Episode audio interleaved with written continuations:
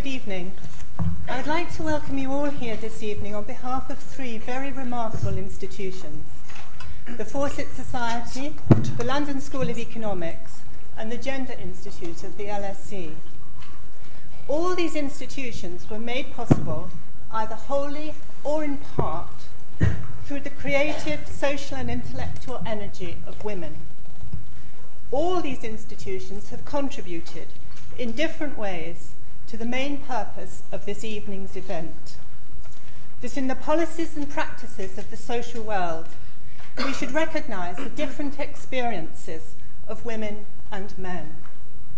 For the next 90 minutes, we have an all too rare space to explore the political implications of those differences. Not to see women as a subsection of a political agenda but as an integral part of it.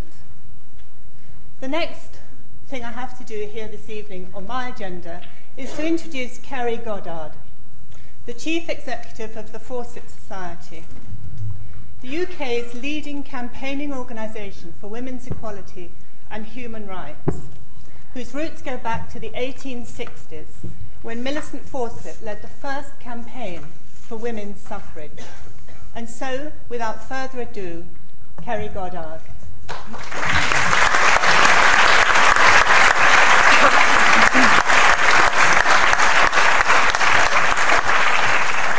Thank you very much, uh, Mary, for that introduction, and to um, LSE for the, their collaboration in this really important and I think really exciting um, debate. And thank you already, all of you, for coming. We're very delighted you could make it here this evening. Um, of course, hearing um, from and about women um, has always been really important. But in this election, I think even more so. In to date, what I think has been a very male um, affair. Uh, we've seen more column inches on the leaders' wives than we have on what their policies would actually mean for women. And we've unfortunately, I think, seen more than the wives than we have of the women uh, candidates that seek our vote. Um, when Fawcett started this election campaign, um, it was to ask, what about women? Um, to which it now seems we must add, where are the women? Um, well, happily, right here. Um, we have not all of them, obviously. obviously, not all of them. Um, but we do have three of our leading women politicians from each of the parties here tonight. And we really look forward to hearing from them. Um, but just before we do, um, a few words on why we've asked them and the format of the debate and how it's all going to work.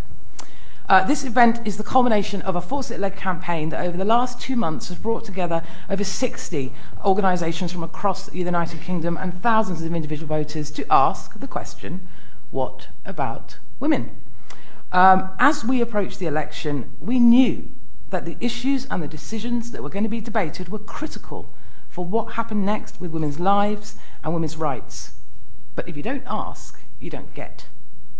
So, despite the 90 years that's passed since our founder, Millicent Fawcett, led the campaign to secure the women's right to vote, um, the full equal rights for women that she envisaged this would eventually lead to, um, which many of us believe would lead to a better society for all of us, are still far from being considered as a default or essential consideration in our policy making. Now, of course, there has been significant process, and in particular with the rise of women in Parliament over the last two elections, where issues of traditionally greater concern to women are much more likely to form part of the mainstream debate. Um, both tonight, I think you'll hear, but I think you've probably seen it in, in the press around this election. But all too often, the question, what about women, is still an afterthought, um, as is progressing women's equality, and that is also treated as a fringe issue. But it is not, and we are not. How the key election issues impact on women, whether we will move forward or are pushed back to social, cultural, and economic boxes that confine so many women and also men, are actually the heart of the matter. Several generations and two waves of feminism have led to massive social changes and also opened up possibilities for women and for all of us but is this changing social reality and these new ambitions really being reflected by our politicians? Which party has best recognised and grappled with these changes and possibilities? Whose manifesto best considers women in the short term challenges we face and underpins a longer term vision that will really progress gender equality. Whilst all of our speakers, I would say, agree on and have shown real commitment to the goal of women's equality, they have ideological and certainly policy differences about what this would look like, how we will get there, and what the role of government in this should be. To start with, I'm going to ask each of them just to give us a short opening three minute statement, or a pitch if they prefer, um, on what their manifesto would mean for women. We went, after that, we will then take some questions from the audience, which will be addressed to the whole panel. Now, most of these have been um, submitted in advance, um, but I will also endeavour to take some additional comments and questions from the audience um, for those of you that didn't get a chance um, to ask in advance. I would ask both the panel, please, and the audience to keep it as pithy as possible um, so we can cover as many issues as possible. Um, but before we start, I just need to tell people who are tweeting, and I'm actually going to read this out because, yeah. If anyone is tweeting from tonight's debate, could they please use the hashtags Fawcett Debate and GE2010? Okay. we are being tweeted. We are being tweeted. Okay, so um, without further ado, I'm going to um, introduce our, our first speaker. Um, and we're going to open up first um, with uh, Lynne Featherstone, who is the Liberal Democrat candidate for Hornsey and Wood Green. But she was first elected to this seat in 2005. And in addition, she is the Liberal Democrat spokesperson for youth and equalities. And I will introduce the other two as you come up. But Lynne, if you could start with okay, three minutes. And thanks to Fawcett and to the LSE for giving us this uh, opportunity and what a wonderful turnout it is. Um, yes, women have been a bit absent from the campaign, but we are there and we are fighting that corner, our corner, amongst other things, because women really need to be where decisions are made. And though equality has come a long way, there's still a long way to go. And in, at the heart of it, really, inequality boils down to money, in essence because without an equality of financial parity, women have no choices, they don't have um, equality of pay as paramount, we have no equality. The, the, legacy of separation leaves us poor. Our caring responsibilities leave us poor. Women's work is not paid as well as men's work. We have um, children. So, Liberal Democrats' um, key driver and key manifesto pledges really I think the, the most important one really is our tax, our fair taxes, which actually says that no one will pay tax on their earnings on the first £10,000 that they earn. And that means that 3.6 million people will be taken out of tax altogether and £700 will be put back in people's pockets.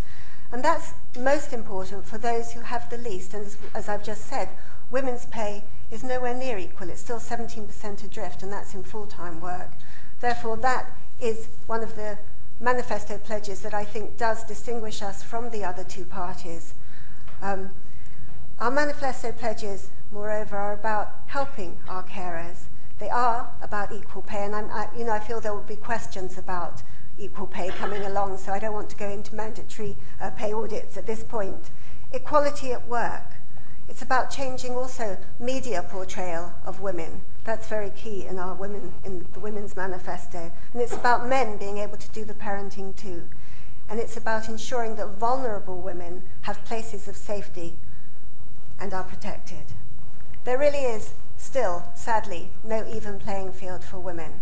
But I hope that with a Liberal Democrat government, that would change considerably.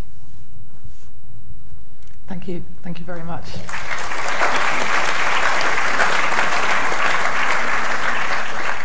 fine piece of pithiness, much appreciated. Um, going to um, uh, introduce our second speaker now, uh, who is Theresa May.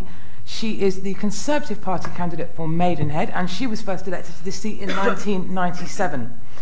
Um, a good year for women MPs, if I remember. Theresa is the Shadow Secretary of State for Work and Pensions, and also Shadow Minister for Women. Theresa. Thank you very much, Ceri. And also thanks to Fawcett and the LSE for this evening, which is absolutely great. And I just also a thank you because I've been very pleased to work with Fawcett over a number of years now, particularly on issues relating to women in politics and getting women into uh, getting more women into Parliament and how we as a Conservative Party could change in relation to our record on that. And that's the first point I want to make is that the Conservative Party has changed. Uh, we've changed our selection processes. We're the only party to have had open primaries, two open primaries, which have actually both resulted in women being selected as candidates. And if we do win the general election on May the 6th, we'll go up from having 18 women MPs to having about 55 or 60 women MPs, which is a step change for the Conservative Party.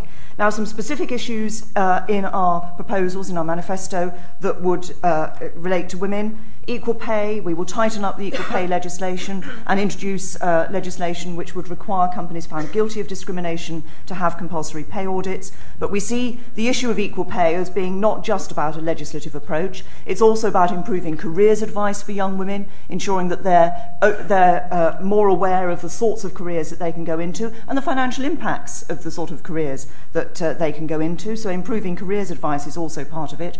Improving flexible working is part of that, but has a more general relevance too. We would first of all uh, extend the right to request flexible working to parents of children up to the age of 18. Um, we want to extend the right to request flexible working uh, to all, but we believe that government should lead by example in this. And so, first of all, we would extend the right to request flexible working across the public sector with a view to extending it to all uh, in the light of experience and following consultation with business about some of the administrative aspects uh, of that to ensure that it doesn't have too great a burden administratively on business. Um, on violence against women, we published our strategy on ending violence against women um, oh, nearly two years ago now. We would bring that strategic approach in, into play. Just two specifics that I'll mention. We'll make funding available for the creation of up to 15 new rape crisis centres. And we also want to learn from the New York police, who've had a very successful um, project in terms of police dropping in randomly on households where there has been domestic violence and has actually led to a significant reduction in domestic violence and specifically, um, I believe, some uh, significant reduction in the number of murders as a result of domestic violence. So we want to learn from that as well. For women as mothers and in families, we will increase the number of health visitors to give more support in the early years when uh, the uh, baby is young, but also increasing that up to uh, when uh, the, the child is five. We'll end the couple penalty in the tax credit system, which currently actually can make it financially more beneficial for couples to be apart when they're bringing up a, um, children rather than to, uh, together. And there are some other things which I think affect women but are more general in our manifesto. Um, the woman who is unemployed will be helped by our work programme, which will give more help at an earlier stage than current programmes to get people into sustainable work. The woman who runs a business will be helped by us stopping Labour's jobs tax. The woman who wants to set herself up in self employment would be helped by our Work for Yourself programme, with business mentors and substantial loans available for people wanting to set themselves up in, uh, in self employment. And we would make it easier for people to start a business. And we have a need in this country, I think, to encourage more women to start businesses if we had the same rate of startups for uh, businesses for women here as we do in the US, we'd have something like, I think, three quarters of a million more businesses in the, uh, in the UK. So we need to do that as well. And I think women will benefit, as will the population at large, from our uh, commitment to ensure that there are real terms of funding increases in the NHS year on year, which is another important issue, and our commitment to the international development goal of 0.7% of gross national income being spent on aid, I think will help women in the uh, develop, developing world as well, because we should think about women overseas and not just women here. So, those are just a few of the specifics. The underlying fundamental um, of our approach to women's issues and to these other issues is actually about giving women choice. We don't see that women all want women don't all want to lead their life a particular way. We want to help women have the choice to decide how to lead their lives in the ways that they want to lead their lives and in ways that is going to suit them. Thank you, Theresa.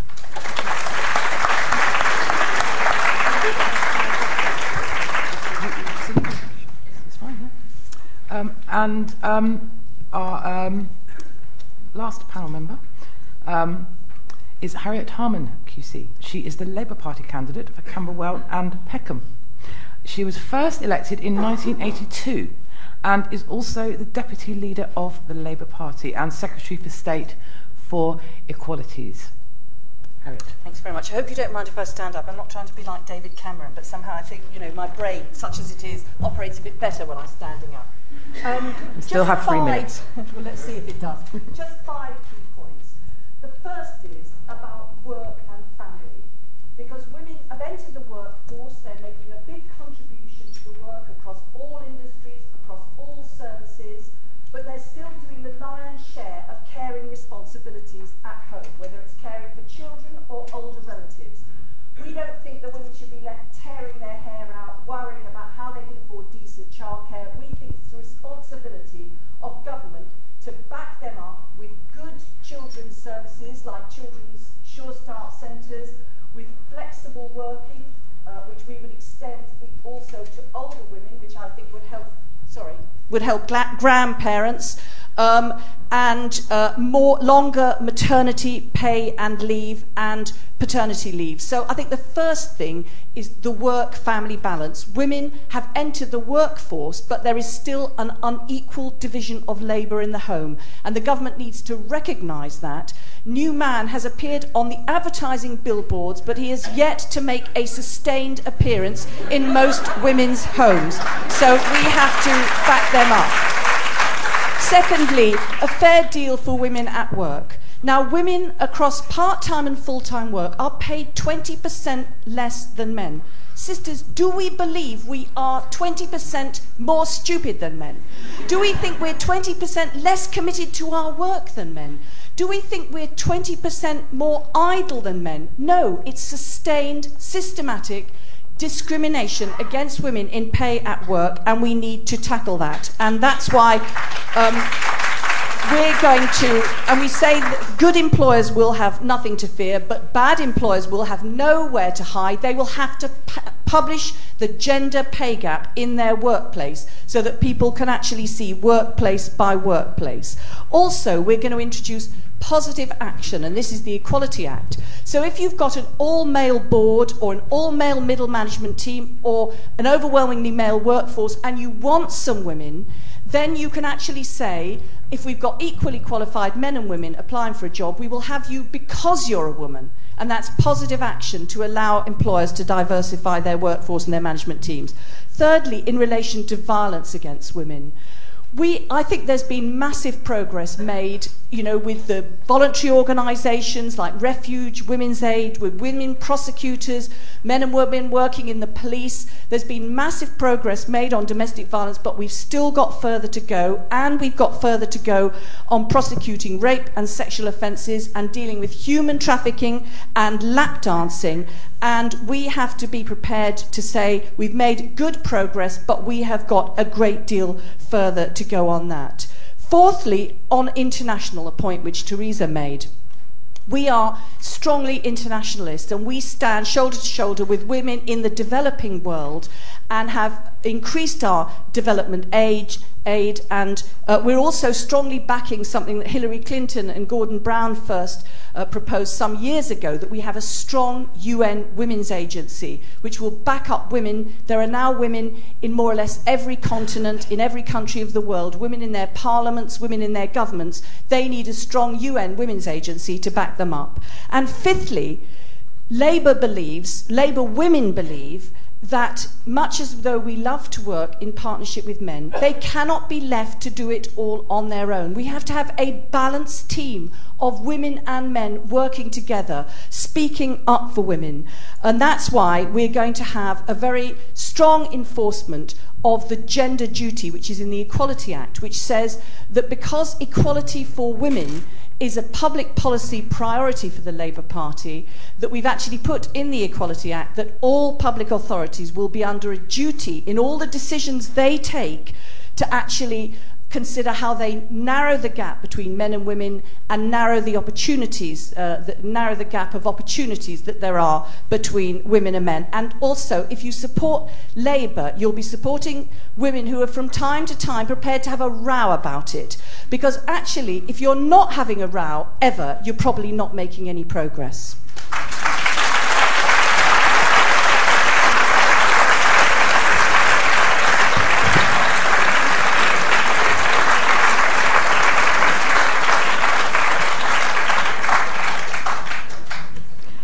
Thank you very much, uh, Harriet, and thank you again, um, all three of you. Um, right, so we're going to go to the first question now, and this question is from Chloe Hardy, who is a social justice campaigner. Good evening. Um, could the panelists tell me uh, which they think is the best way to progress women's equality? Is it the big society or the big state? Okay, I think we're going to go to Harriet first. Okay, I think that what the state should do should back up women in their busy lives. I think the idea that you can uh, get the kids sorted out for school, get their breakfast, pack the lunchbox, get them all out organised and out the door, um, meanwhile, buy the local post office, run the local school, uh, do a takeover bid for the uh, local police force. I think it's an abdication of responsibility. I think you pay your taxes to have damn good local services supporting you. And I think that the big society would make even bigger divisions with those communities that have got in leafy streets lots of uh, lawyers and accountants and uh, business people uh, with uh, perhaps uh, uh, wives who are staying at home with plenty of time on their hands to do stuff compared to really hard working, hard pressed communities without resources. So I think the big society is a big cop out and uh, would not be in favour of that. I think that we should have a government which backs people up. Not a big government telling you how to lead your life, like you've got to be getting married and staying married. That's the married couples allowed. Okay, so Not that'll that. be your one minute up now. Thank you. We'll be coming back. We'll be coming back to that, Lynne. Well- big society or big state? Um, yes, I mean, I think the that says it all. The married couples allowance, in as much as you know, I'm a single mother, and um, I, I just. Oh, you my- must be penalised, Lynne. Well, that's what I- Nobody's being penalised, Hello, Harriet. hello, it's my turn. It's my turn. I'm going to penalise you, Harriet, if you need to let you need to let Lynne finish her point. point, and if you could stick to the question on the big society and the big state as well, because we may be talking about marriage tax later. Just a guess. Oh, okay, all right. Well, in a sense, I'm, um, I think that the state has the responsibility. That is what we pay our taxes for. People have all sorts of circumstances in their lives. Um, if you are a single mother and you have to cope with everything, how on earth can you have any sort of level playing field? If you want women in politics, it would never happen if there was no support there in the community with Sure Start, with childcare, with all of the things that are necessary to free a woman enough to actually take on those challenges go into politics, change, change things for the better. The big society is, I don't know, it's just a headline, I think. I haven't actually heard what it means in any detail. Perhaps we will in a minute. Okay, but I do like, we- but I don't. oh, okay. Which we will, because that's Am out well my over a minute. You can come back. You can come back later. Theresa. Absolutely. The big society is about putting people back in control. I don't believe that big government has actually been a success. I think big government has failed. Just look at some of the figures. We have the highest rate of children being brought up in workless households than anywhere else in Europe. Inequality in this country is at a worse level now than it has been at any time since the Second World War. That's the tweeting going on by the sound of it in the background, yes. That at any time since the Second World War, big government has failed. And government needs to understand that it does have a role, but it doesn't have all the answers. No government is going to have all the solutions to the problems that we face as a society and as an economy. And that is why it's necessary for us to understand that government, go, what government's role should be and enable people actually to have more control over their lives so that government isn't constantly telling them what to do and constantly interfering in their lives. That's not an abdication of responsibility, it's a sharing of responsibility. It's recognizing that responsibility doesn't always lie with government, sometimes actually it lies with people and communities um, to be helping. And I have to say, Harriet, I think the patronizing attitude to suggest that there are people out, not people out there in all walks of life, in all types of communities, who actually do want to help their local community and get involved. They Fine. are there, So we'll they just- want to do it, and we'll- I think we'll have a better life as a result of it. Fine. Let's hear back from Harriet. Harriet. But the thing about the married couples allowance is it is telling people how to lead their lives. it's saying that the best thing is to get married and stay married. And if your marriage breaks down, then you are going to be penalised by having a tax break taken away from you so you can learn the lesson that you have failed. And I think the real problem about this is what message does it send to children? Because David Cameron has said it's all about sending a message. And I abhor the message it sends because the message it sends to children in one parent families or fa- families where there's been a divorce is there is something wrong with your family and therefore there's probably something wrong with you. so I think it's absolutely but perhaps outrageous. Yeah, we'll come back to you in a minute, Lynne. Just if you can just very briefly address Theresa's point there about the overweening state and the patronising state, because we'll be talking about marriage again later. Well, I, I think that I think the state should be there in providing good children's centres, good after school clubs, good schools in all local areas, good uh, health care in all the local areas, and it shouldn't say it's down to you to actually do it yourself. I think that uh, that's an abdication of responsibility. Thank you. I'm, tr- I'm just going to let uh, Lynne back in, and then Theresa, you okay, will. Well, yeah. I was going to say, um, it, obviously, I, the, the, it's a balance in the sense that you don't want the state interfering in your life where they should keep their nose out.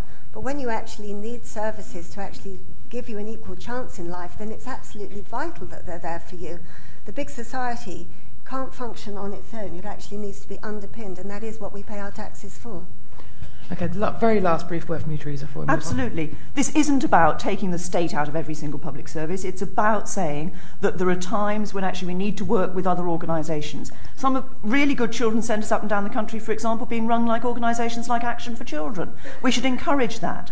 In welfare reform, we should work with the expertise of the private sector and the voluntary sector and social enterprises who are really able to help get people back into work rather than simply saying the state has all the answers. The state does not have all the answers. It has a role to play, but so do the rest of us because we're all in this together and we're only going to resolve the, the really crucial issues okay, that this country faces if we accept that and recognise we've all got a role to play. Okay, this will roll on across the debate, I'm absolutely sure. I'm not going to take audience questions on this one because we've got a bit longer on the next question, and I'm sure you will have comments on that. Um, the next question is um, from Jenny Sands, um, who um, is currently retired, but who used to work as a liter- literacy better than me, obviously. Uh, sorry, literacy um, consultant, Jenny Sands. Yes, I'm here, definitely not kind of retired, no. okay, so. my question is, good evening. My question is who should pay the greatest cost of cutting the deficit? Women who make up the majority of employees and users of public services and who already contribute over 80 billion a year in unpaid care, or the bankers who caused it in the first place? Okay, I'm going to go to Lynne first on this one. Um, the bankers.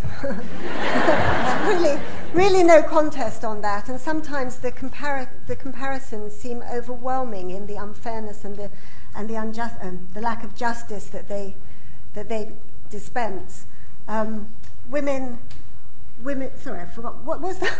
I forgot what you said. Should pay, deficit. Pay oh yes, the, um, deficit. So sorry. Deficit. Actually, that's one of the most important things in cutting the deficit that it doesn't hit those who are most vulnerable and the least able to cope with um, losing their jobs, um, loss of money, being cut from public sector. And I think that's one of the ways that the Liberal Democrats are, are tackling the deficit. One of, one of the cuts is uh, it is in public sector pay, but it's putting a cap of £400 on a bonus. And that means that if you earn 18,000, if you're at the lowest end, you can still have a decent rise. But if you're on 100,000, then you probably think 400 is paltry. And it's about making sure that you're always making sure that those who are the least able to cope, have the least money, the least earnings, and the most vulnerable are the most protected in the cuts that you make. Okay. And we also have a bank levy, which um, goes to the other question, is we're actually going to charge the bankers a 10% levy, which will raise £2.5 billion towards the deficit repayment. Thank you, Lynne, and we will give you another shot there. Theresa. Yes, in dealing with the deficit, there will be a proportion of it which will need to be dealt with by public, uh, cuts in public spending and a proportion which will be developed, de- uh, dealt with by taxes. We believe that actually the, gov- the current government is talking about a sort of 70 30 split. We're probably looking more to an 80 20 split in, in dealing with that. But we're absolutely clear that we don't deal with the deficit in relation to public sector spending on the backs of the poorest. And that's why, for example, we would have one of the tough decisions we've taken is to have a public sector pay freeze, but for all but the million lowest paid public sector workers. But it's also why we think that we should be uh, doing things like putting a cap on the amount that uh, can be uh, gained through public sector pensions, but also saying that for people who earning 50,000, that working tax credit would uh, stop for people earning 50,000 or more.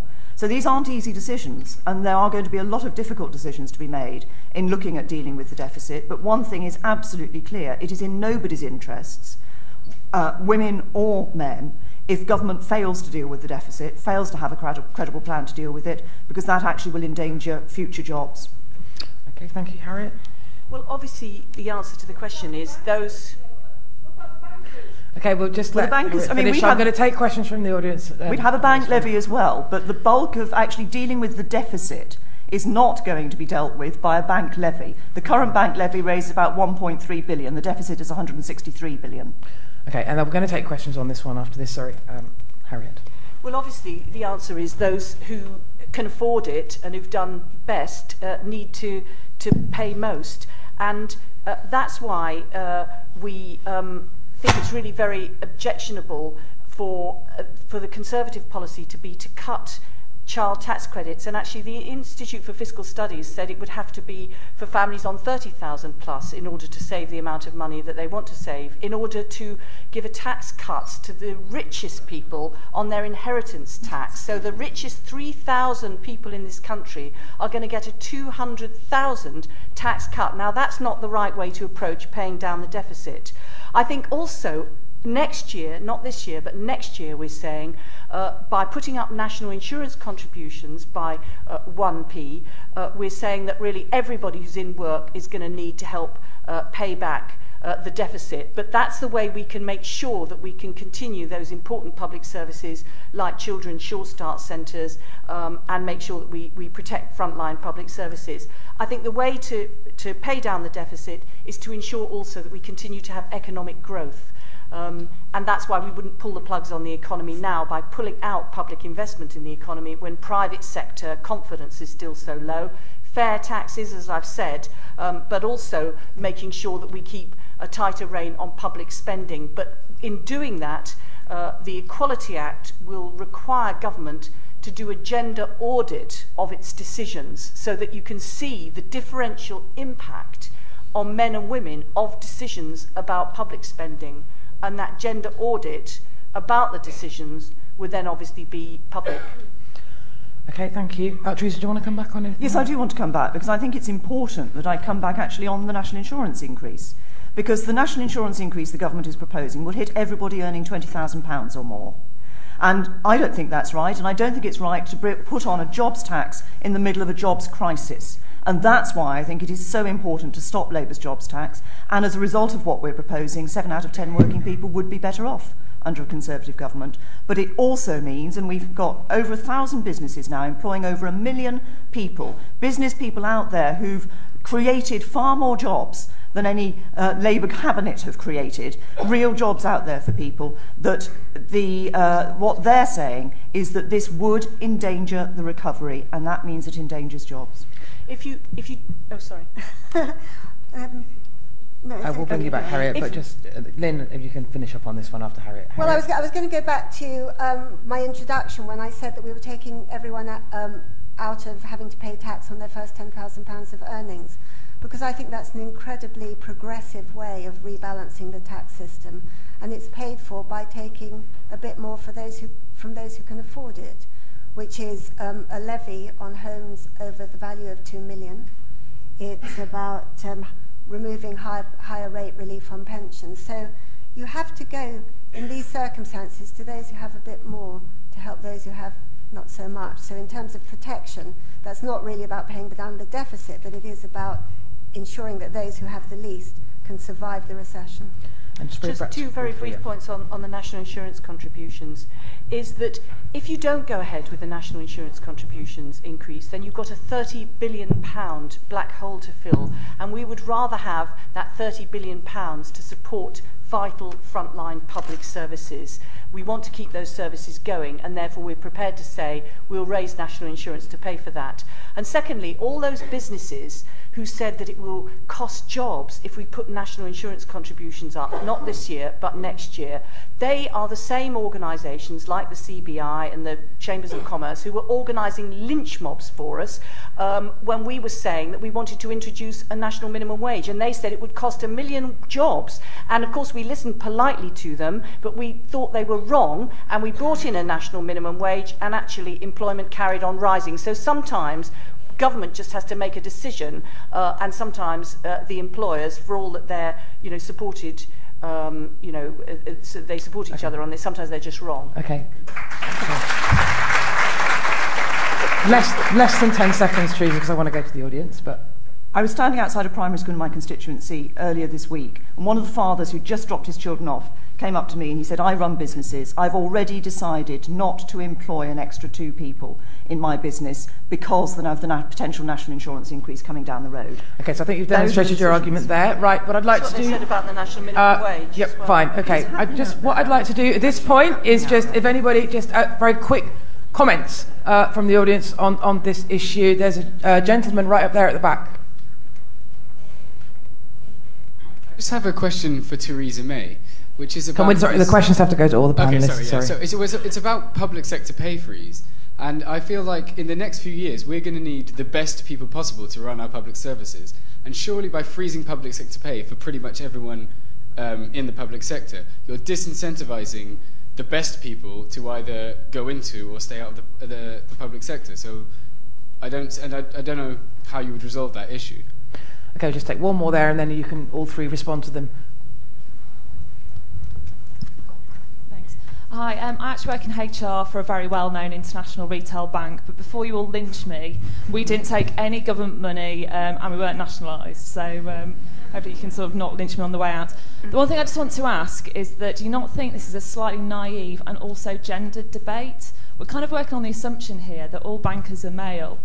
Three out of the nine of our regional uh, retail directors are female. Three out of our nine regional business banking directors are female, and they're probably the best ones that we've got as well. City of London generates 12% of the UK's GDP. Do we really want to be putting women off going into banking as a career? I'm actually working on a report um, on some research on behalf of the Treasury Select Committee about how we get more women into banking. And as a bank that has not taken any government money, this has really, really hurt us. So all I want to say is we've got some fantastic women out there doing a fantastic job for our people. Do we want to put them going off into banking as well with such a naive gendered debate? Okay, so any comments on the pay freeze and the fact that perhaps the debate is too gendered? Uh, Lynne? Well, I'm not sure that what you have in your bank is replicated in most of the boardrooms in the city, and I think that's the problem.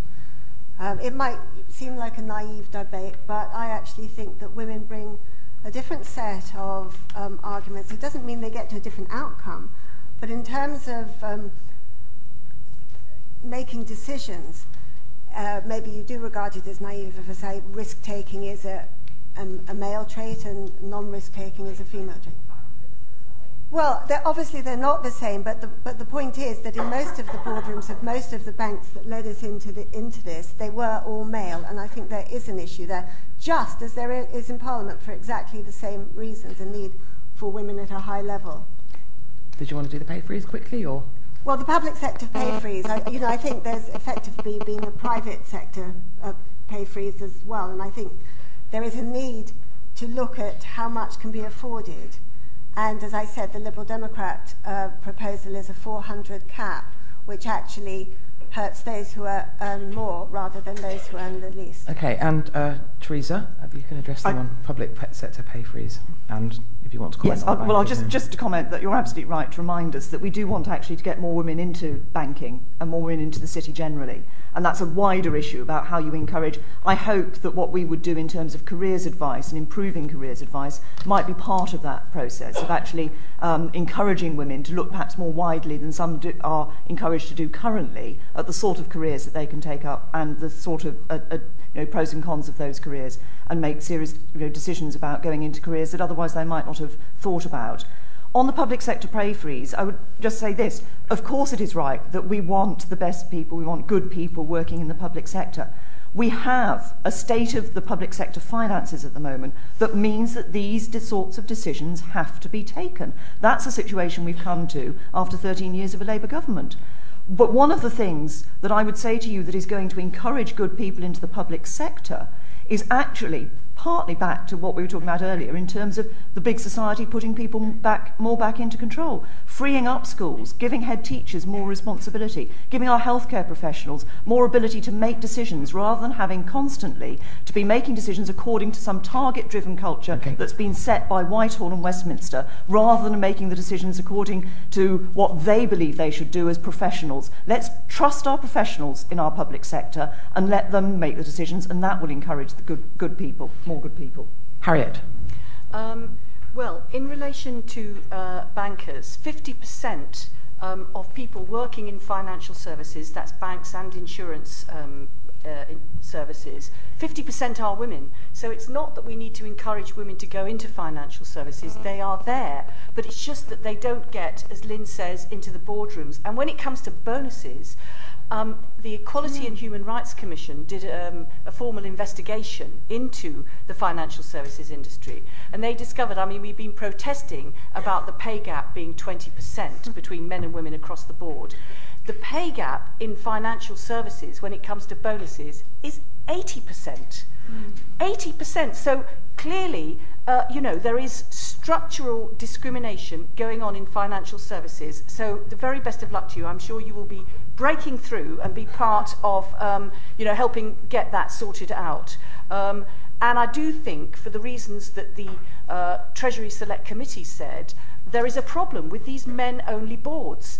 Um, I think that actually, uh, if you've got women on boards as well, uh, you've, you've actually got more of a 360 degree view, and there is this question of groupthink. Everybody thinking that everybody else who is so like them is so intelligent and they're all just going along and then it crashes and you know all banks needed the support of the government because we had to cut VAT to to to to, to help the economy get going because banks wouldn't lend because confidence collapsed. Okay. Oh, I'm going to sorry. I'm going oh, to stop you now. Because top, uh, public sector pay, sorry, okay, forgot to say about quick. that. In, in okay, seconds. so we've increased pay for nurses, teachers, police, rightly so, but one of the things that's got out of hand is public sector pay at the top. Just because it's got completely out of t- control in the private sector, it doesn't mean that taxes should go for extortionate salaries in the public sector, and that's why we've put a cap on public sector pay uh, at the top, and it doesn't mean we'll get less good people, it means we'll get good people who are just not so greedy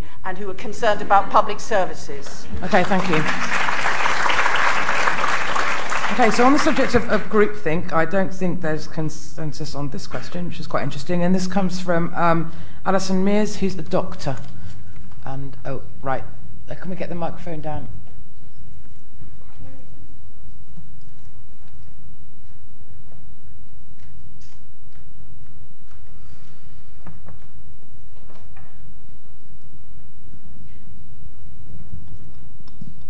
Thank you. It was made clear at last week's televised leadership debate that all three parties would welcome the Pope's visit to the UK. If you were able to meet the Pope um, as the government's Minister for Women, what issues would you raise with him? Ah.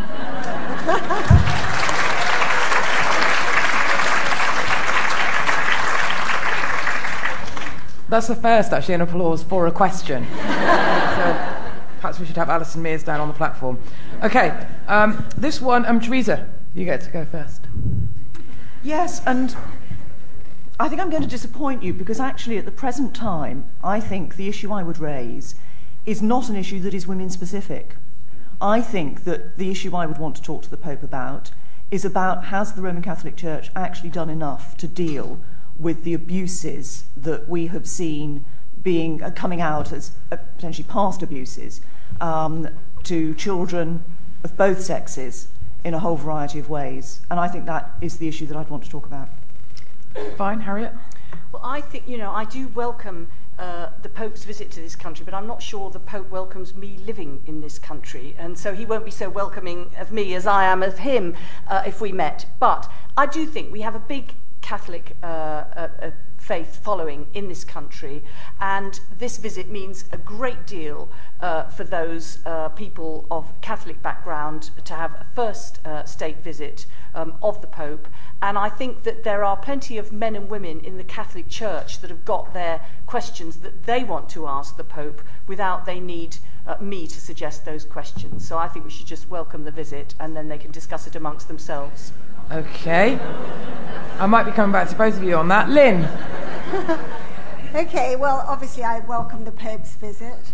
Um, but, no, I mean, you know, it does mean a lot to Catholics in this country. Um, I'm not sure we should be paying for it out of public money. I think there is an issue around that.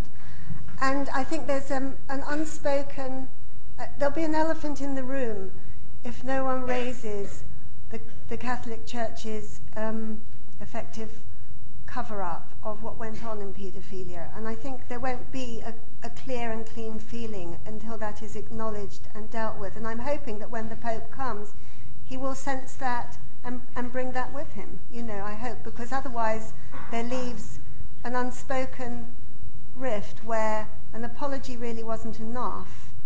Um, yeah, an apology okay. simply wasn't enough.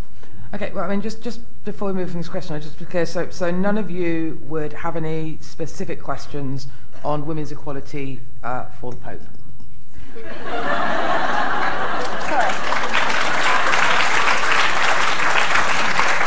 I, um, I suppose I, I feel most of it would be a non-starter in that whatever, whatever of my views I put to the Pope, he ain't going to agree with me. Okay. Uh, if you both are finished, I'm happy to move on. Okay. okay. Um, our next question is uh, from uh, Louise Smith, who is a finance director at a charity. Louise Smith. Hello. There's been lots of talk about um, supporting people that choose to do the right thing, i.e., get married and have children. Um, how do you think that the government should be using tax or other powers to promote one lifestyle or family as better than another? Okay, uh, Harriet.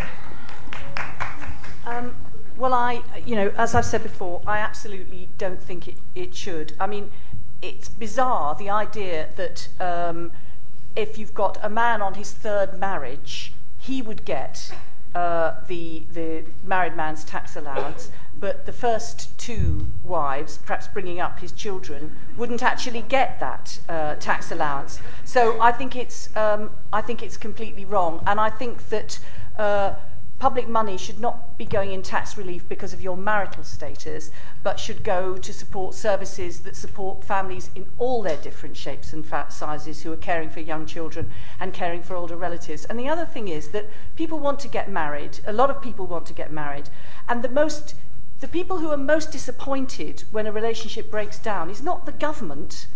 The people who are most disappointed when a relationship broke down is the people who got married and whose relationship has broken down. And the other thing is that politicians aren't so great at getting and staying married themselves. So the last thing any government should be doing is having a whole load of politicians telling everybody else to, to lead lives in the way they themselves uh, aren't able to hack it. Thank you very much. Um, uh, Lynne. Um, I think, you know, you are so lucky if you have a lifelong relationship, whether it's married or, or not married, with a, with a partner. You know, I wasn't that lucky. My husband went off with someone younger and less attractive.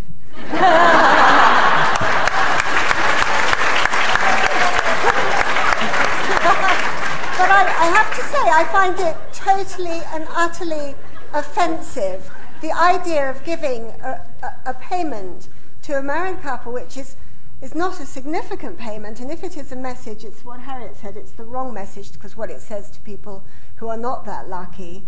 Um, but as a single parent, I got left looking after two young children, and my husband went off and when he remarried said he should get the allowance, and I'm left to deal with bringing up the children. It is just such a terrible message and a terrible thing to do, an unjust and unfair society, even though marriage and a lifetime partnership is an ideal that I think most people do aspire to, but not necessarily are fortunate enough to, to actually manage it.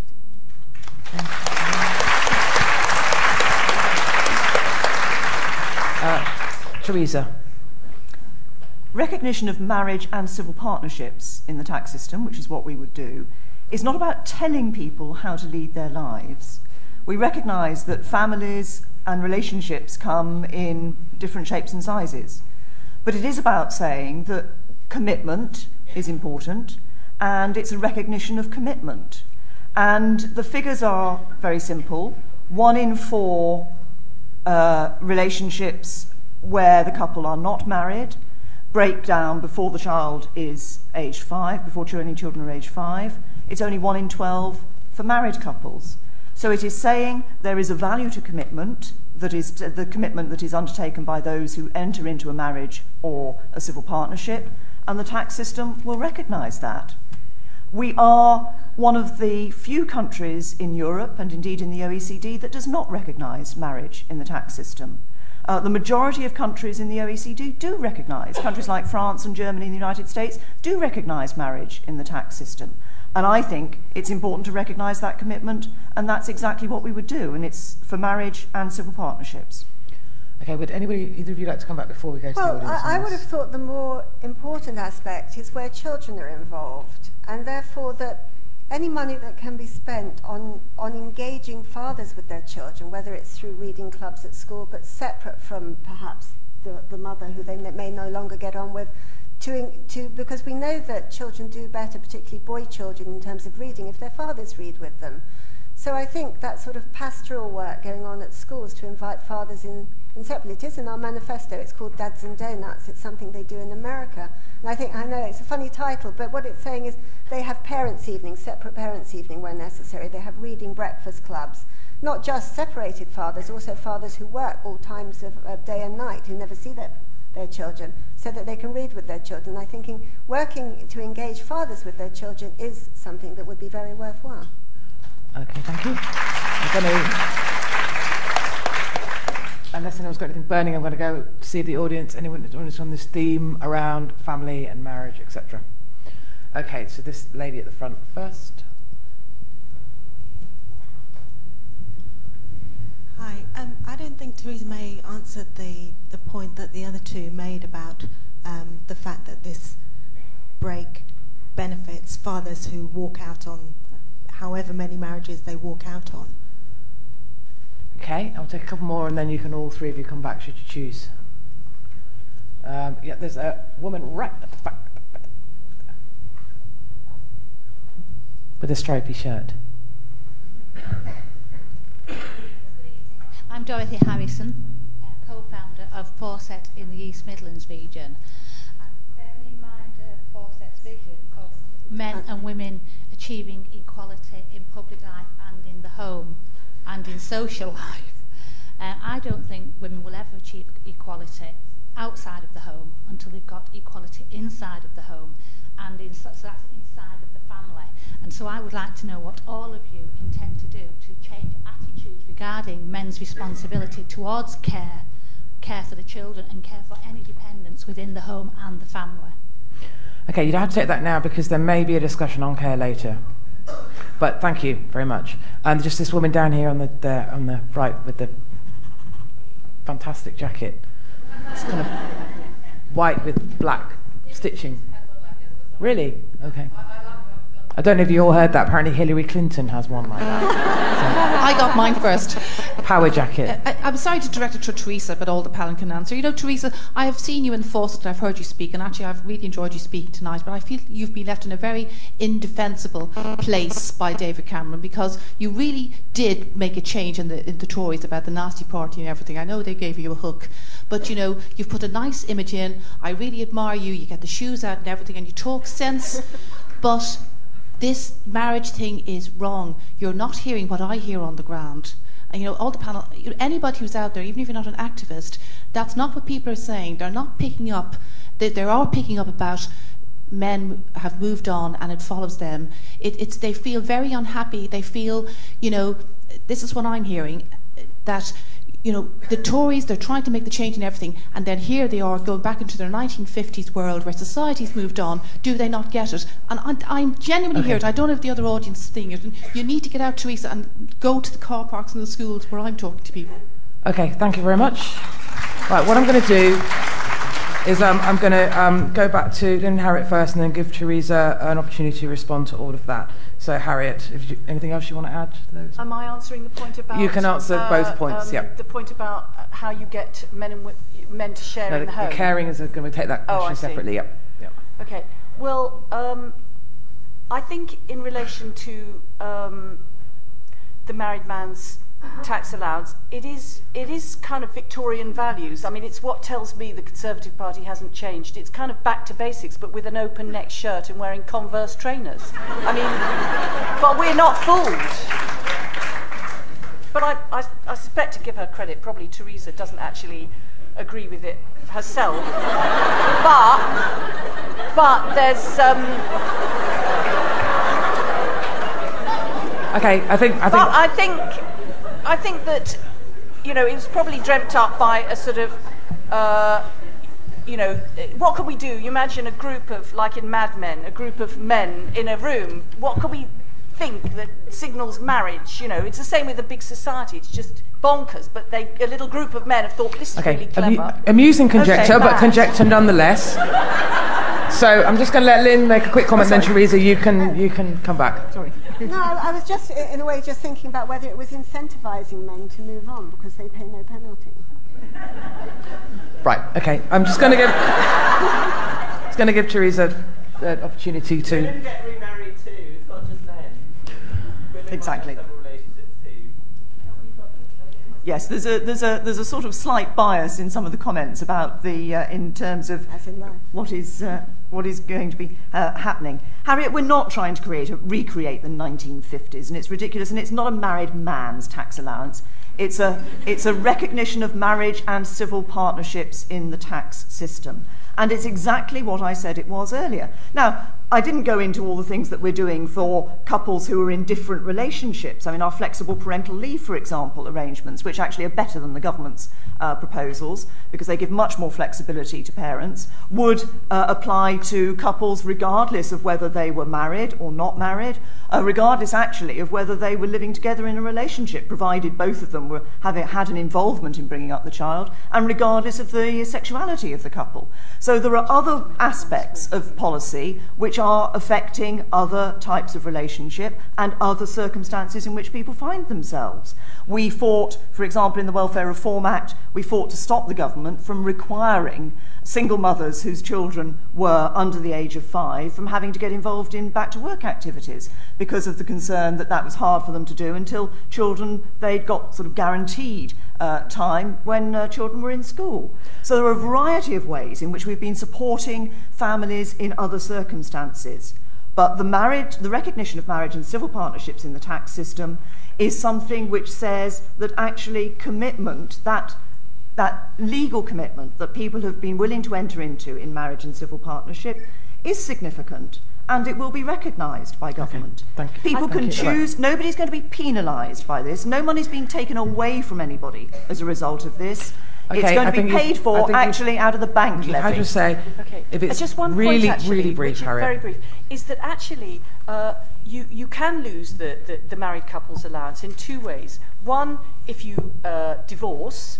Uh, then you don't get it anymore. But the other way you can lose the married couple's allowance is if the woman goes out to work, because actually it's for uh, the woman not paying, not going out to work, and therefore her tax allowance being transferred to him. So a woman who's going out to work to help the family income, and because she's good at her job, she wouldn't get it either. I mean, it is more regressive than oh, even you Harriet, imagine it is. Harriet, an Harriet, accurate you, description? you're always yet again assuming, actually, that in all the circumstances it's the woman who's going to go out to work and, and not going to be going out to work. And actually, I hope we will come on to answer the question that was raised at the back, because I think there are some very real ways in which we can change attitudes to who is going to be in the workplace and who's going to be in the home looking Fine, after and we will come on to that. Thank you very much. Okay, right.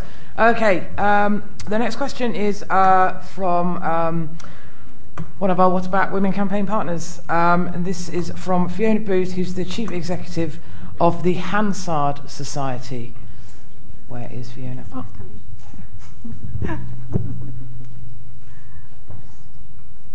Might be wrong. Thank you. Um, recent debates on the problem with our current electoral systems have hardly touched one of the biggest flaws in the system the fact that there are still only two women MPs for every eight men. Now, we've actually heard about all women shortlists. In fact, our recent commission, Women at the Top, actually endorsed this. We've actually heard about um, better careers advice, but do you think you could be a little bit more specific about what other reforms you will do to make this more like 50 50? Thank you. Okay, um, Lynne. Okay, well, I suppose uh, clearly electoral reform, the single transferable vote, would change at a stroke the, the women's representation because it would just be a whole different ballgame altogether. You would bypass so much, so many of the barriers that are standing in place of women at this point in time. So that is one of our key manifesto um, commitments. So I'm hoping that with, you know, the sort of um, amazing changes that have happened in the last two weeks, that there is actually an opportunity to bring in a system of fair votes.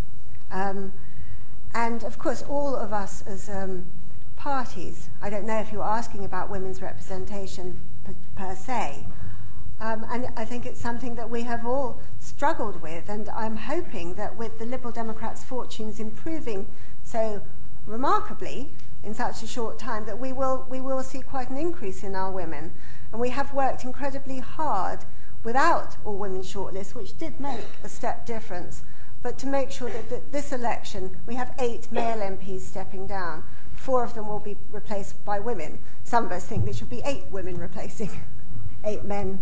But I think the biggest step change we can make is to a single transferable vote, to a proportional system where the selection processes are completely different, where, where there is an open and non, um, no barriers in place. We found that our biggest barrier um, actually was women putting themselves forward. And I think the other side of this equation is what Parliament actually looks like.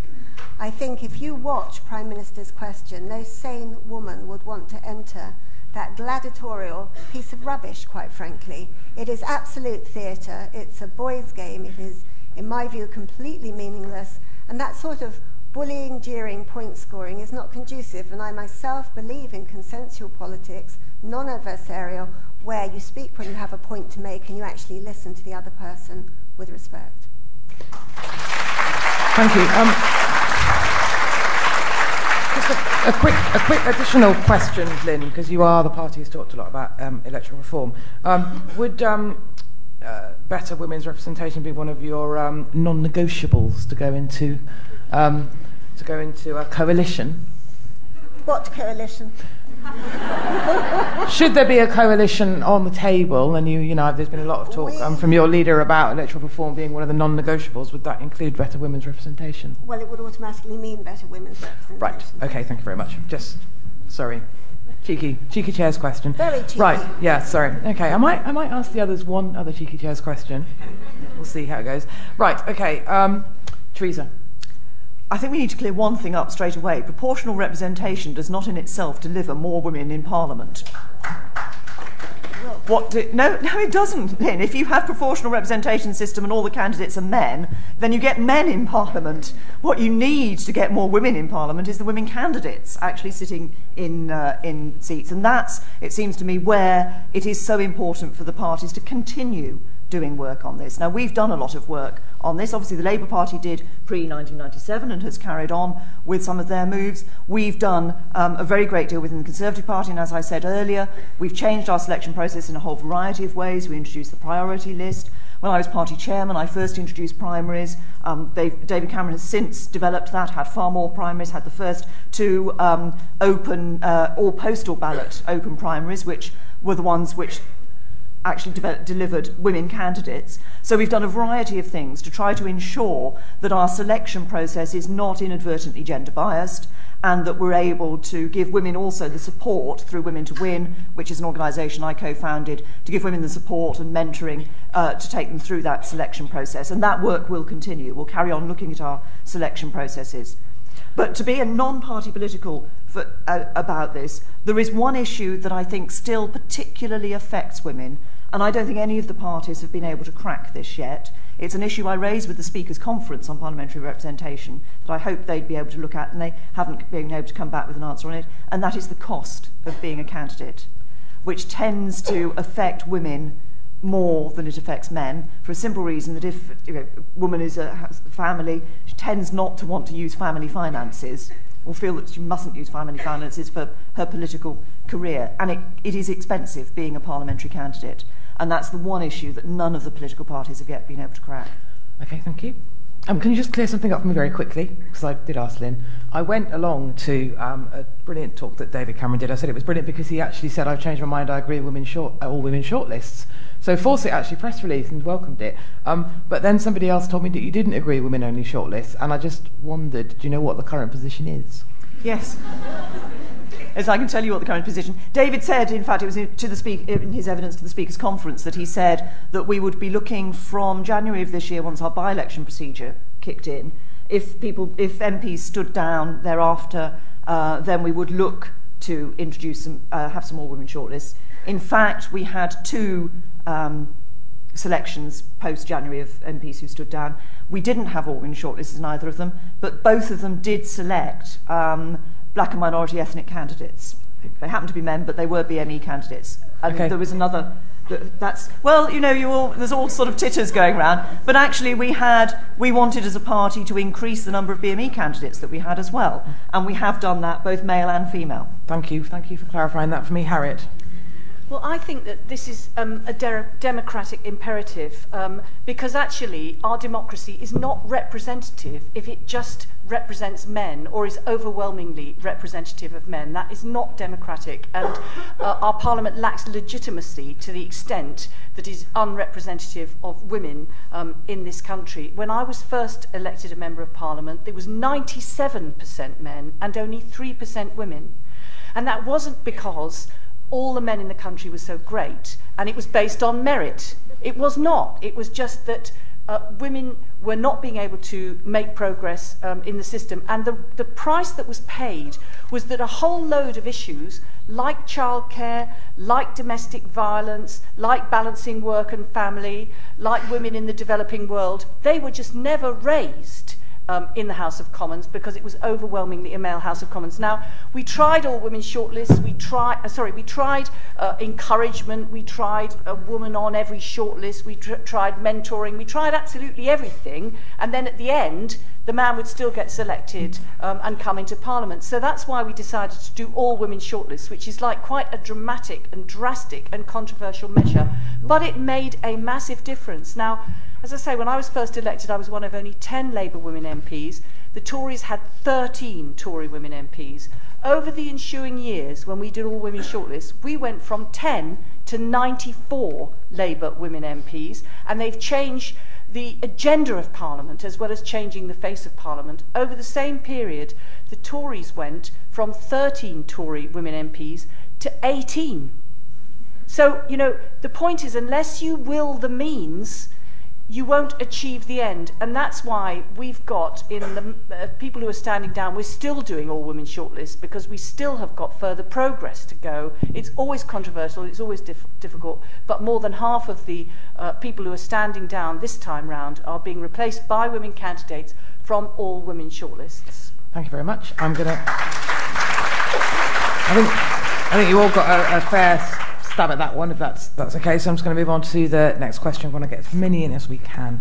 Uh, the next question is from um, Deborah McIlveen, who is the uh, policy manager at Women's Aid. Deborah. Oh, there you are. Thank you. As crime figures go, the fact that 3 million women a year still experience male violence, ranging from domestic violence, rape and sexual assault, and to so called honour killings, forced marriage, FGM, female genital mutilation, sorry, is shocking and unacceptable. What new actions would your party take and what resources would you provide to ensure that there is prevention, provision, and protection that meets the needs of all the diverse victims and their children? Thank you. Okay, so prevention, provision, and protection. Theresa. Um, just a few things. On the prevention front, we would introduce the teaching of consent into sex education. Um, we think that's very important.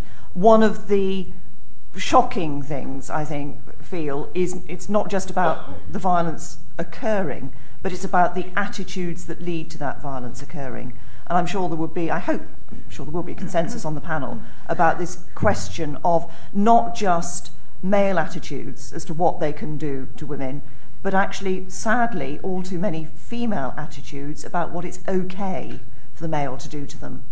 So, teaching of consent in sex education is very important. Uh, we also need to look more at uh, uh, improving relationship education in schools and about some of these issues about teaching what actually is um, appropriate in a relationship and what is not appropriate in relationships. So I think those are two things that we can do in relation to the prevention. I think in terms of support, uh, things like, as I said, we would ha- uh, make uh, funding available for up to 15 new rape crisis centres to be set up. Rape crisis centres have been closing over the last few years. I think it's important that we give uh, some funding to enable more rape crisis centres to be uh, to be set up. And I think we need to do we need to do some simple things. I mean, government departments don't operate at the moment to the same definition of what violence against women is. So we need to just get more thinking across government in relation to this issue and how this issue can be dealt with. There have been some moves that the government has done in relation to the criminal justice system. I think what we need to be looking at in the future is not just about the criminal justice system, it's about these wider issues. It's about uh, issues like the prevention that I've mentioned. And one other thing, um, and Deborah, particularly as you come from Women's Aid, one of the things we would very much want to do something about is the guidance to local authorities about how they interpret gender equality duty and the public sector duty on equality, because I know that that is leading in some instances to them not being willing to fund women only services like Women's Aid, like Women's Refuges. And of course, it's patently obvious that for something like a Women's Refuge, it, has, it should be a women's only service.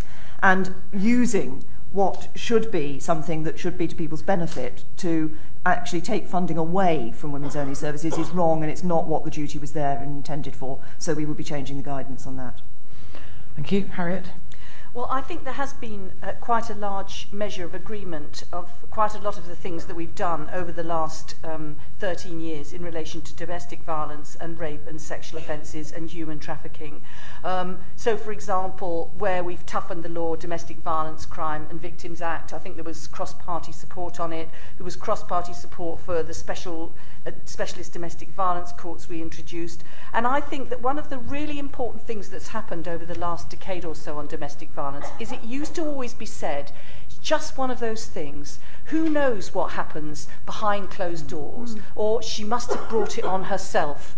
And actually, I think women working across parties and women working in government and in the voluntary sector uh, and in police and prosecutors and local government have really challenged that and said, actually, this is not just one of those things that you can't do anything about.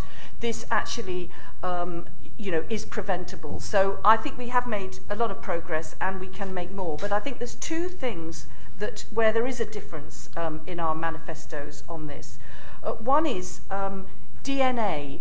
DNA is massively important in uh, tackling, uh, in, in tracking down perpetrators of sex offences. And the thing about sex offences is it is a repeat offence that if somebody's committed a sex offence, they don't then just not do it again. They, it's chronically a repeat offence. And therefore, you have to catch the person not only to, for justice for that first victim, but to stop them going on committing other offences. And that's why I think that I know that DNA uh, records is controversial, but I really strongly back uh, our keeping of DNA records. They are the, one of the most important tools in tackling sex offences. And the second thing, which I think is slightly different across the manifestos, is that um, the Liberal Democrats say that they wouldn't do any prison sentences under six months. Now, we have really argued for uh, men who commit violence on their wives to lose their liberty to have a custodial sentence if they come up in front of the magistrates' courts to actually say this is a serious offence and you're going to go to prison for it. If they have to go past the six month pre- threshold, there will be a whole load of men who do not lose their liberty. I think the, the figures are something like 7,500 men got under six month sentences. Um, uh, for domestic violence. And we fought so hard, Lynne, and you've been part of that fight, to fight to actually have the courts saying, you don't do that. You're going to go to prison. You're not going to walk out of the court. Okay. You're going to go straight to prison. And if we lose those less than six month sentences, it will be massively turning the clock back. Thank you. Harriet Lynne, would you like to respond to that? Well, I, okay, I mean, perhaps they should have had longer sentences to start with from, for domestic violence. If you've only got a six month sentence, the problem, I mean, you're, you're sort of jumping subjects here in, in a sense because it's not just about violent offenders on, on women. That six month sentence is generally a lighter sentence given for less lesser crimes. And the point is that if you build and build and build prisons, all, all that you get is young offenders going and learning more tricks from older criminals uh, and coming out and reoffending. We know nine out of ten reoffend. So it's about changing behaviour. It's not about lesser sentences. It's about finding another way to actually change behaviour. And so if someone has committed a sexual offence, what you're trying to say is not the incarceration, it's what you actually do and how you actually change that person's behaviour. But I'd like to go back to answering the original question, if I could. Yes, yep. If you um, can... Um... In terms of Liberal Democrats, yes, it, I didn't know we were funding the same number of um, rape crisis centres because we've put money in for 15 and 10 new sexual assault referral sentence, um, sentences. But I, I, wanted to say something about trafficking because um, I went into a local massage parlour. It's not something I do that often, but uh, there'd been a complaint about its frontage being dirty. I mean, physically dirty. And um, no, seriously. And I went in with my assistant, and there were two very bedraggled uh, East European girls in there who were very shocked actually to see a woman come in. And um, so I, I took the license number, I told them I needed to get in touch with the owner. But there was no contact with these girls. There was no one, you know, with, the, with what was changing in the police. Uh, they wanted to remove the trafficking unit and put it in with vice clubs.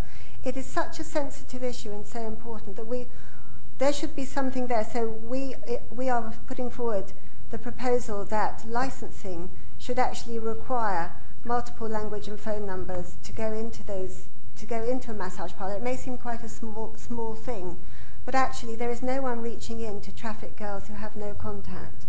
I'd also just briefly like to say forced marriage because my, my colleague Lord Anthony Lester actually uh, put forward the private members bill that actually has now become the law, which has actually given women in that situation in the civil courts recourse, and actually that is working and has been taken forward and was supported uh, by Labour for certainly.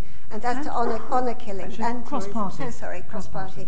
And um, in terms of honour killings, I would simply say they are dishonour killings and they are murder. Okay, thank you. And it's great to see um, such cross, uh, a lot of cross-party consensus on a lot of that. And um, I won't ask to confirm. I'm sure we will see them ensuring that there is decent funding, regardless of cuts for these vital services, um, as we go into the next uh, hard times. I'm going to move on because we are rapidly running out of time, and I'm really keen to cover all of the questions that came in. So I'm sorry, people with your hands up. Um, I'm going to give opportunities to t- take questions on other questions, um, but I am going to move now because I said I would. Now, um, this is a very specific question, um, so it would really help me if you answered it very, very briefly so we can finish the rest. And this one's from Bronwyn McKenna, who's from Unison.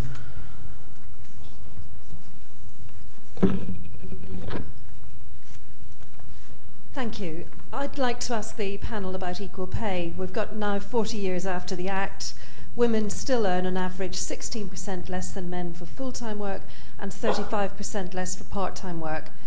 Do the panel think it's time that all employers are legally obliged to check if they are unfairly paying women less than men and to take action if they are? Thank you. So, if you can give me a yes or no answer, obviously you can give your reasons, but if you can keep them brief. Uh, Lynne, first on this one. Okay, well, this is where Harriet and I parted company in the Equality Act because we wanted to make it mandatory that, that companies, not 250 but uh, over 100, should have to publish their pay for women and for men, not individual salaries, but so put the power into the women's hands to see if they're being discriminated against and take it to a tribunal.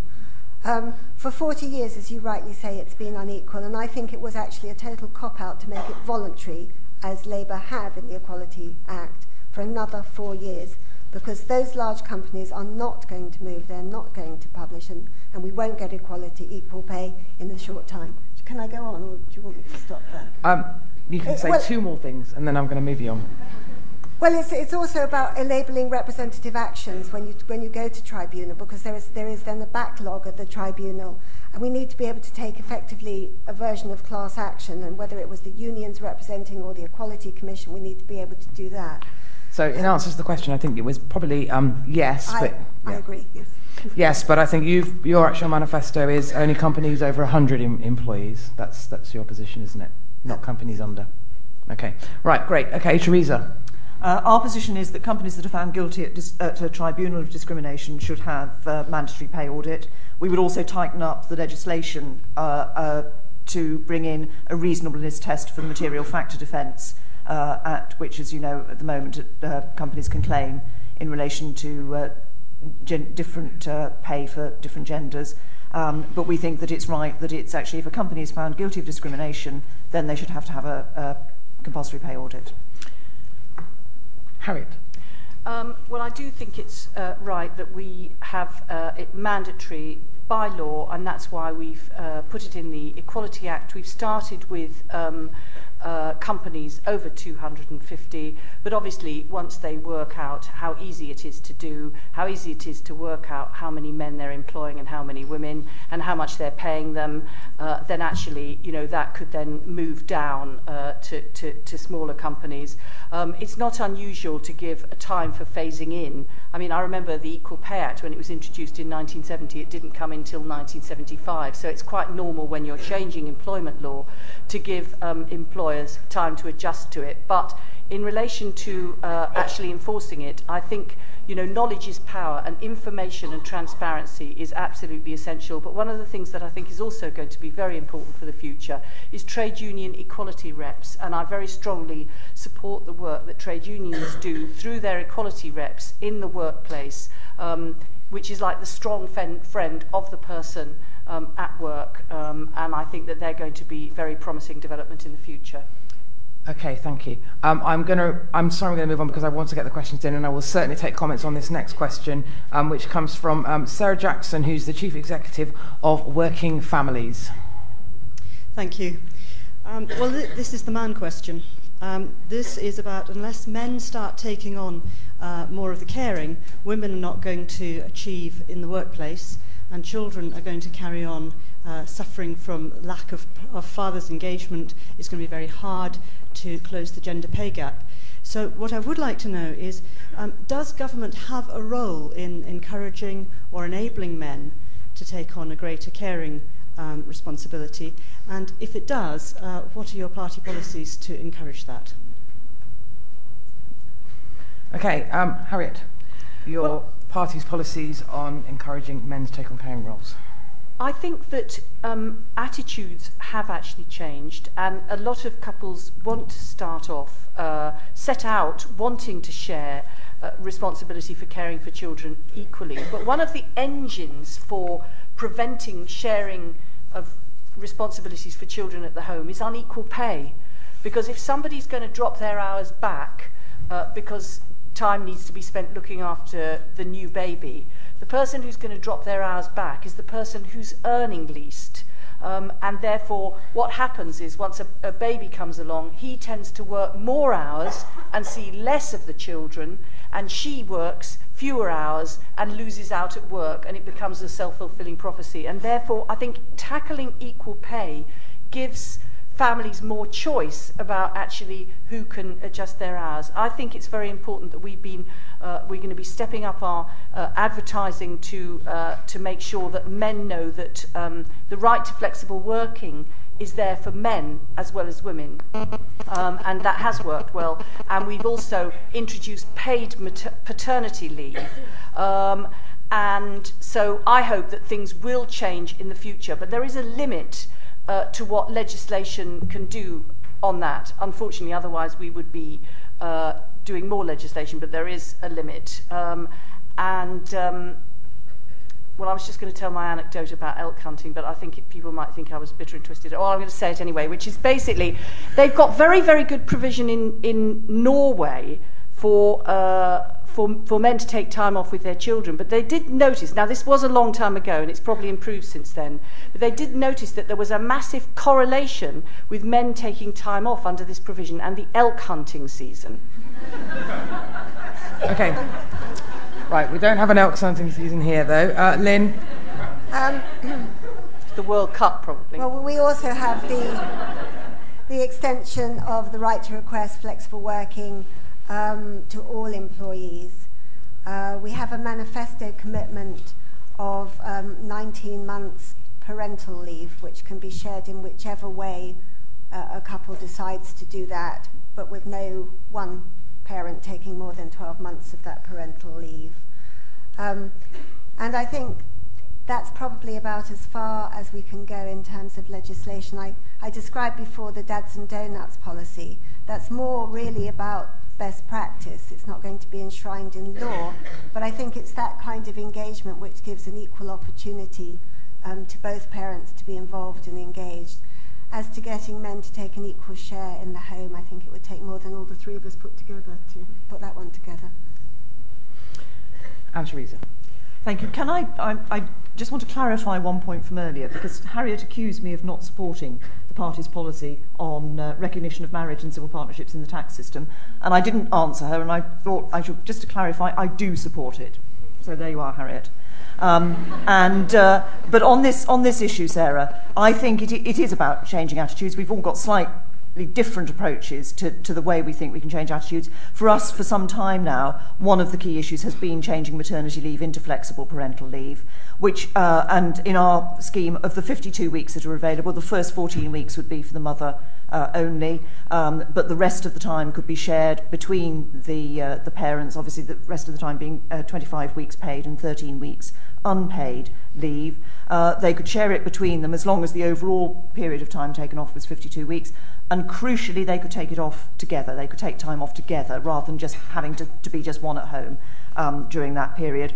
That isn't tomorrow suddenly going to change attitudes. But I seriously believe that over time it w- will start to change attitudes in two ways. I think it will start to change attitudes in terms of the question of who is it who stays at home to look after the child, and I think you will see more men doing that, depending on the circumstances, the family circumstances, and so forth.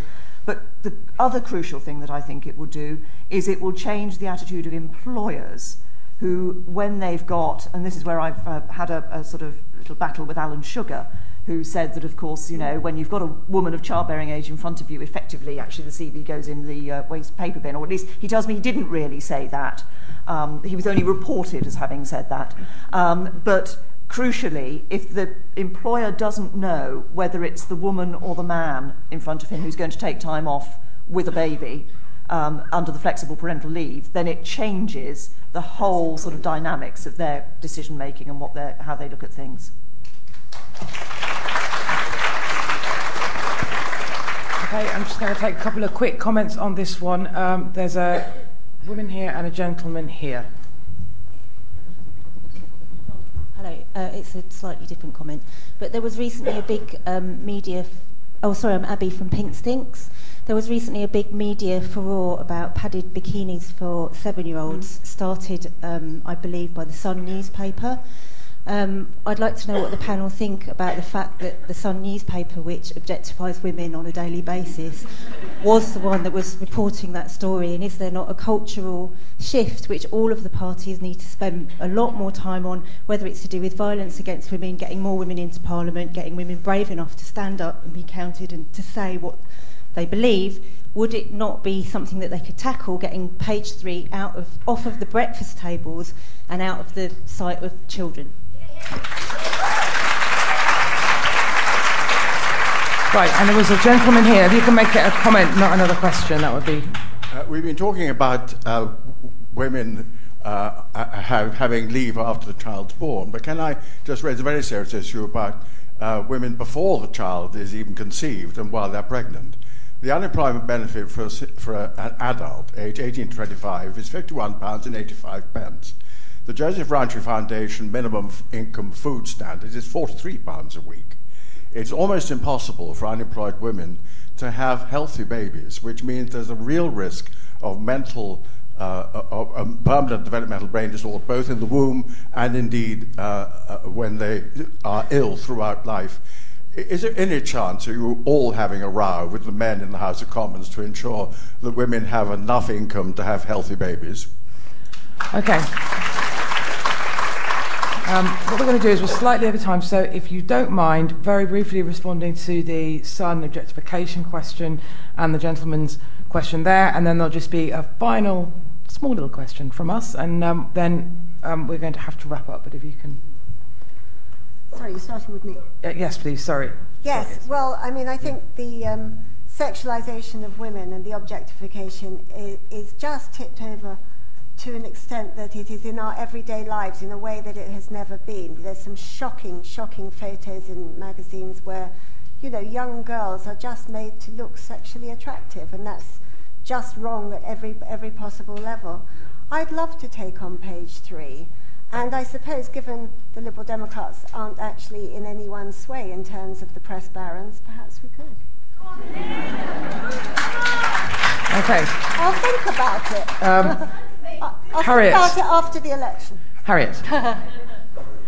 um, well, I, I think that one of the things that, um, in terms of uh, uh, that I think is very uh, disturbing is the is the big prevalence of um, cosmetic surgery. If you actually look at the back pages of women's magazines, um, it is absolutely masses and masses of um, uh, adverts for uh, cosmetic surgery, uh, you know, breast implants, women actually undergoing surgical procedures um, in order to look more like the woman on page three of The Sun, who's probably had the surgical procedure anyway.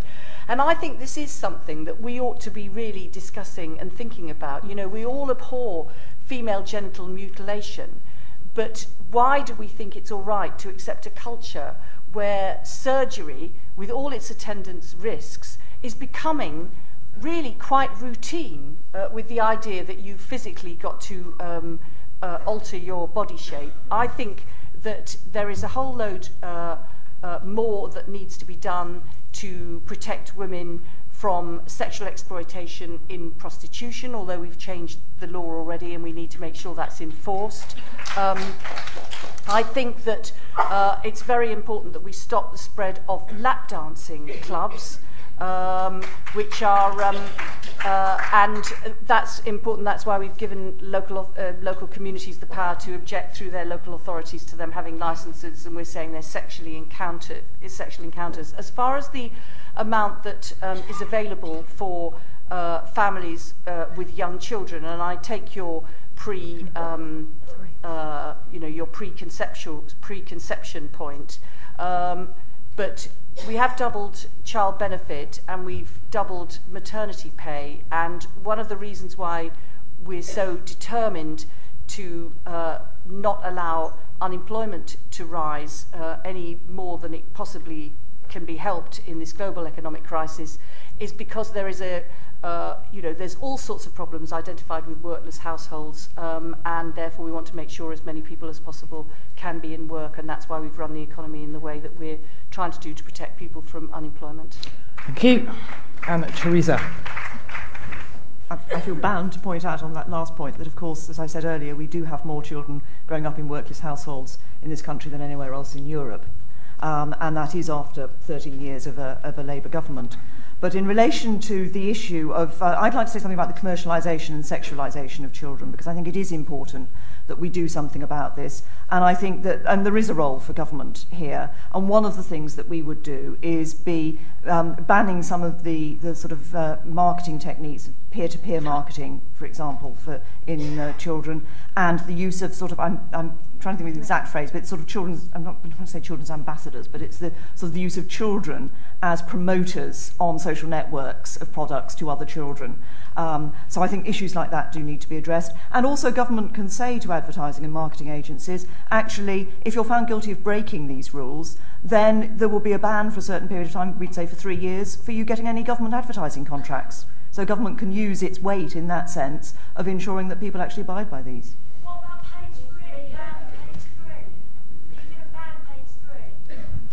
No, I'm not going to. Okay.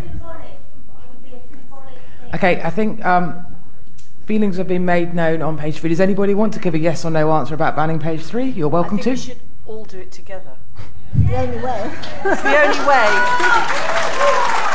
so, I will if they will. We'll talk about it afterwards. And I will if they will, but first, first, I've, got to, first I've got to get re-elected. okay, which which right? Okay, now I'm But I- getting lots no. of, of, of, of stuff in the back of the room because we are over time. Um, now, there's two things I just wanted to say. There was a couple of really important questions we couldn't go through, but I wanted to flag that one has partly been discussed. We had a partner here, Object. Um, who were specifically asking about what they would do to tackle the sex and the porn industries, and they asked, would you sign their charter to taking action on those issues? Um, I don't know if you're familiar with the Object Charter. I have, I have signed it. Well, we'll make sure you get it and object. We're really sorry um, that you didn't get your question. Um, yeah, so the, the other question was a very important one. It was going to be from Katie Ghose, who's the director of the British Human Rights, and um, about whether the part, what the parties would do to use the Human Rights Act and adhere to it, um, the UN Convention on Discrimination Against Women. Um, I have to say that um, from our perspective, um, all the parties' manifestos on CEDAW could uh, leaves a bit to be desired, and um, I'm sure. And, and similarly, there's you know there could be stronger commitments on the Human Rights Act. So. Both of those, all of those, both of those questions are on the Fawcett website. The parties have answered it. So if you want to go and have a look and comment before polling day, because we will be making their answers on human rights and objectification and other issues known. Um, so I'm really, really sorry. And there was a whole load of questions that I didn't get through as well, but I wanted to give the, those issues. But we do have a final one. It's like Blue Peter, because we set them a task earlier. Um, because, as I mentioned, um, it's been a bit of a male, pale, and stale election, and there's been a lot of talk about fantasy cabinets. Um, I don't know whether you've seen that. Cabinets of all talents, but all the ones I've seen, um, there was a poll in Politics Home this week, were all men. So, and we asked our esteemed guests if they were prime prime minister and they could pick their fantasy cabinet of all talents, um, and they could pick any women from politics or not in politics, and they can pick three each. Who would they pick and why? So we thought you'd like to hear that and like to hear about some, some women they think would be good. And I'm going to start at the end with Lynne. Oh my goodness. Um, well, I didn't. I didn't do it. so And we wonder why there's still not senior representation. I mean, I, you know, I got as far as uh, Shirley Williams because she is actually my political hero, and I think she is an incredible woman. And then um, I got sidetracked. Well, what I want to say is, I'm not really, you know, fantasy cabinets. Uh, I think the women should be in the cabinet. I don't think we need to go into fantasy. There's some very good women in Parliament, and they should mostly be in the cabinet. Um, um, and at this point, I don't think, you know, I think it would be uh, arrogant. In, in, in a sense, there's been too much talk about who does what with whom, when, in politics and in, in the future government. And right now, I think we should just be concentrating on the issues. So I think it's a really boring answer, but there you go. As is your want. Thank you. Theresa, thank you. Well, it's, I mean, obviously, who's in the, uh, in the cabinet of the Cons- if this Conservative government will be the matter for David Cameron. And there are more women in the shadow cabinet currently than there are women in the cabinet, and uh, I would hope that women in the shadow cabinet would be able to uh, um, play their part in national politics and carry on doing so. But I'm going to name three women who I think it would be interesting perhaps to talk to um, because of their particular experience and issues that they deal with, and sort of to have. One is Kelly Holmes, who I think could tell us an awful lot about encouraging women in sport and activity, and particularly for young women. Um, one is Linda Bennett, who I think is a very good businesswoman and also makes great shoes. And the, uh, and the third I'm going to mention is actually Emma Thompson for the work that she's done on human trafficking. Um, and I think listening to her and what she has to say on that would be very good too. Thank you. And finally, Harriet. Um, Well, uh, in my fantasy cabinet, I would put um, Arlene Phillips, who would champion uh, the tackling of discrimination against older women and run a campaign called You're Not Past It When You're Past 60. I would also have uh, Monica Mbega, who is who would be uh, who is a fantastic um, Tanzanian woman MP, and if anybody is going to help liberate the women in villages in Africa, she'd be the absolutely fantastic person to do that. Um, uh, I'm also going to go abroad to pick for my uh, fantasy cabinet Nancy Pelosi, who's been the powerhouse behind the health reforms, and who also says that in politics you need to really consider the four-letter word and she says jobs, jobs is the four letter word, then I would also pick a fantastic Spanish woman called Bibiana Almagro, who is the uh, equality minister in Spain. And she is absolutely dynamic and brilliant and has transformed uh, the work in, about domestic violence. And she says that when a man raises his hand to his woman in Spain, he raises his hand to the Spanish state. And I think that is just the most brilliant way of putting it. I'd also put, without looking like a crawler to Fawcett, I would put Angie Mason in the cabinet because she is just um, all round fantastic. And there's many more, but. Um, Angie, for those of you who don't know, is Angela Mason, who's our, our chair of Fawcett. Okay, thank you very, very much, and thank you, all of you. It just remains me, first of all, to, to really, and let's thank again um, all of our speakers Harriet Harman, Lynne Featherstone, Theresa May.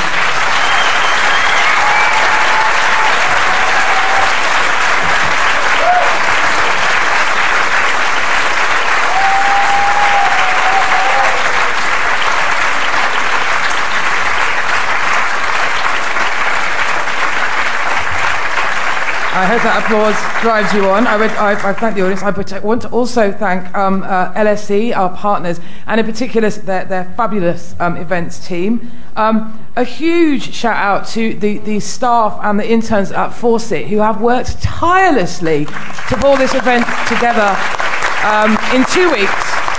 And they are the most amazing bunch of women to work with and, and a privilege to lead.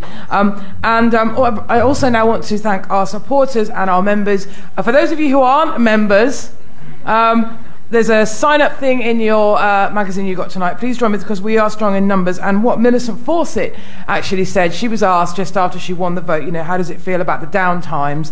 And she said, you know, there are no down times because we are always moving forward. It may not seem like it, progress is always moving forward. Fawcett is always moving forward.